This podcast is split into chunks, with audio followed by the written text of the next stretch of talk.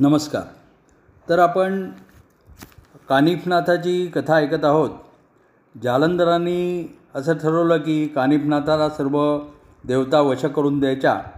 त्याप्रमाणे त्यांनी सर्व देवतांना बोलावलं आणि त्यांना असं त्यां त्यांना नमस्कार केला आणि सांगितलं की हे देवतांनो कानिफाला मी सर्व विद्या दिल्या आहेत पण आपण कृ सर्वांनी कृपा करावी आणि त्याला वरदानं द्यावेत. आणि त्याचं कार्य करावं. तेव्हा यावेळेला मात्र काय झालं की ती जी दैवतं होती सगळी ती म्हणाले की अरे आम्ही दत्तगुरू आणि अग्नी यांच्या भिडेनी तुला वरदान दिलं. आमची वरदानं काय वाटेवर पडली आहेत का? तुमच्या तुम्हा गोसाव्यांचं काय? तुम्हाला काय प्र प्रत्येक तुमचे अशा हजारो शिष्य होतील. प्रत्येक शिष्याला आम्ही वरदान द्यायचं. तुला काही काय वाटेल ते कर पण आम्ही चाललो. असं म्हणून विमानामध्ये बसून सर्व त्या ते देव तिथून निघाले. त्यावेळेला का जालंधर त्यांच्यावर संतापला. तो म्हणाला माझा अपमान करून जाता काय? म्हणून मग जालंधरांनी एक भस्माची चिमूट घेतली आणि एक वातास्त्र फेकलं. ते त्या विमानांना गरगर गरगर फिरवायला लागलं. आणि मग गंधर्व आणि इतर देव नाथांवर बाण मारू लागले. पण त्यांनी ते सगळे बाण अडवले तोडले. आणि मग गंधर्व अमरेंद्र नाग यांनी अनेक अस्त्र फेकली. पण जालंधरनाथाने ती उलटवली. आणि त्यावेळेला शंकर आणि विष्णू पण तिथे होते. ते दुरून गंमत पाहत होते. आणि मग सगळ्या देवतांची अस्त्र फिकी पडली. तेव्हा त्यावेळेला जालंधराचा पिता अग्नी याच्यावर प्रहार करून त्याचा नाश करायचा असं देवतांनी विचार केला. मग देवतांची विमानं भराभर पृथ्वीवर आली. सग सगळे देव आपापली शस्त्र परजून जालंधरावर धावून गेले.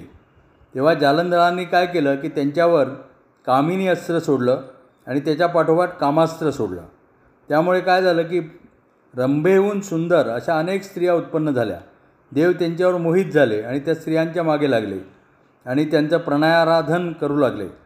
पण स्त्रिया त्यांना भुलवत भुलवत रानामध्ये घेऊन गेल्या. त्यांच्या मागे देवही धावले.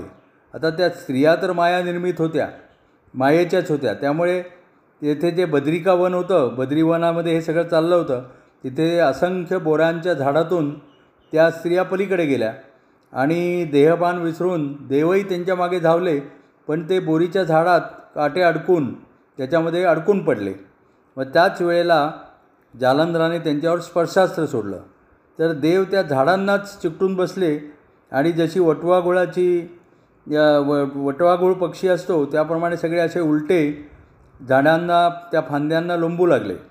आणि ते इतके गमतीदार दिसत होते की शंकर आणि विष्णू त्यांच्याकडे पाहून गमतीनं खदाखदा हसू लागले आणि म्हणाले की वा काय मौज आहे पहा. पुष्कळ दिवसामध्ये अशी गंमत पाहायला मिळाली नव्हती. मग त्या मायावी स्त्रियांनी देवांची वस्त्र हिसकावून घेतली आणि सर्व वस्त्र जालंधरापासून आणून त्याची मोठी रास केली. तेव्हा मग जालंधरांनी कानिफाला हळूच खून केली आणि सांगितलं की तू देवांना परत वस्त्र नेसव. आणि मग कानिफ देवांना परत वस्त्र नेसवू लागला आणि म्हणाला की देवांनो तुमची ही दुर्दशा गुरुनी केली आहे. ती मला बघवत नाही. मी तुम्हाला पुन्हा वस्त्र नेसवतो. पण तुम्हाला मी वस्त्र नेसवली हे माझ्या गुरुला मात्र सांगू नका हां. मग त्यावेळेला देव अशी अतिशय लज्जित झाले त्याच्यावर प्रसन्न झाले आणि मग कानिफाला सर्व अस्त्रांची वरदानं द्यायला ते तयार झाले. आणि मग त्यांना आता कळून चुकलं होतं की आपण शरण गेल्याखेरीज जालंधर आपल्याला सोडणारच नाही. त्यामुळे आणि त्याच्यामध्ये परत कानिफ सर्व देवांना हात जोडून नमस्कार करत होता आणि पुढे जात होता. त्यामुळे कानिफावर तर ते देव प्रसन्न होते. मग देव आता वरदान द्यायला तयार झालेत हे पाहिल्यानंतर जालंधराने विभक्त अस्त्र सोडलं आणि सर्व देवांना बद्री वृक्षापासून सोडवलं. तेव्हा ते पटापट खाली पडले. आणि कशीबशी आपली वस्त्र सावरत जालंधरनाथापाशी आले आणि त्यांनी निमूटपणे कानिफाला सर्व वरदानं दिली.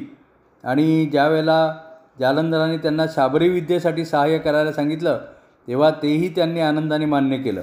आणि मग जालंधराने आपली कामिनी अस्त्र कामास्त्र विभक्तास्त्र सगळी अस्त्र आवरून घेतली. आणि मग त्याच्यानंतर मग कानिफाला वरदान दिल्यानंतर देव आणि इतर सर्व देवता आपल्या स्थानाला परत गेला. आणि हरी हर म्हणजे विष्णू आणि शंकर त्याचप्रमाणे जालंधर आणि कानिप हे सर्वजण बद्रिकाश्रमामध्ये तीन दिवस राहिले. त्याच्या पुढे काय झालं ते आपण पुढल्या अध्यायामध्ये पाहू. नमस्कार. धन्यवाद.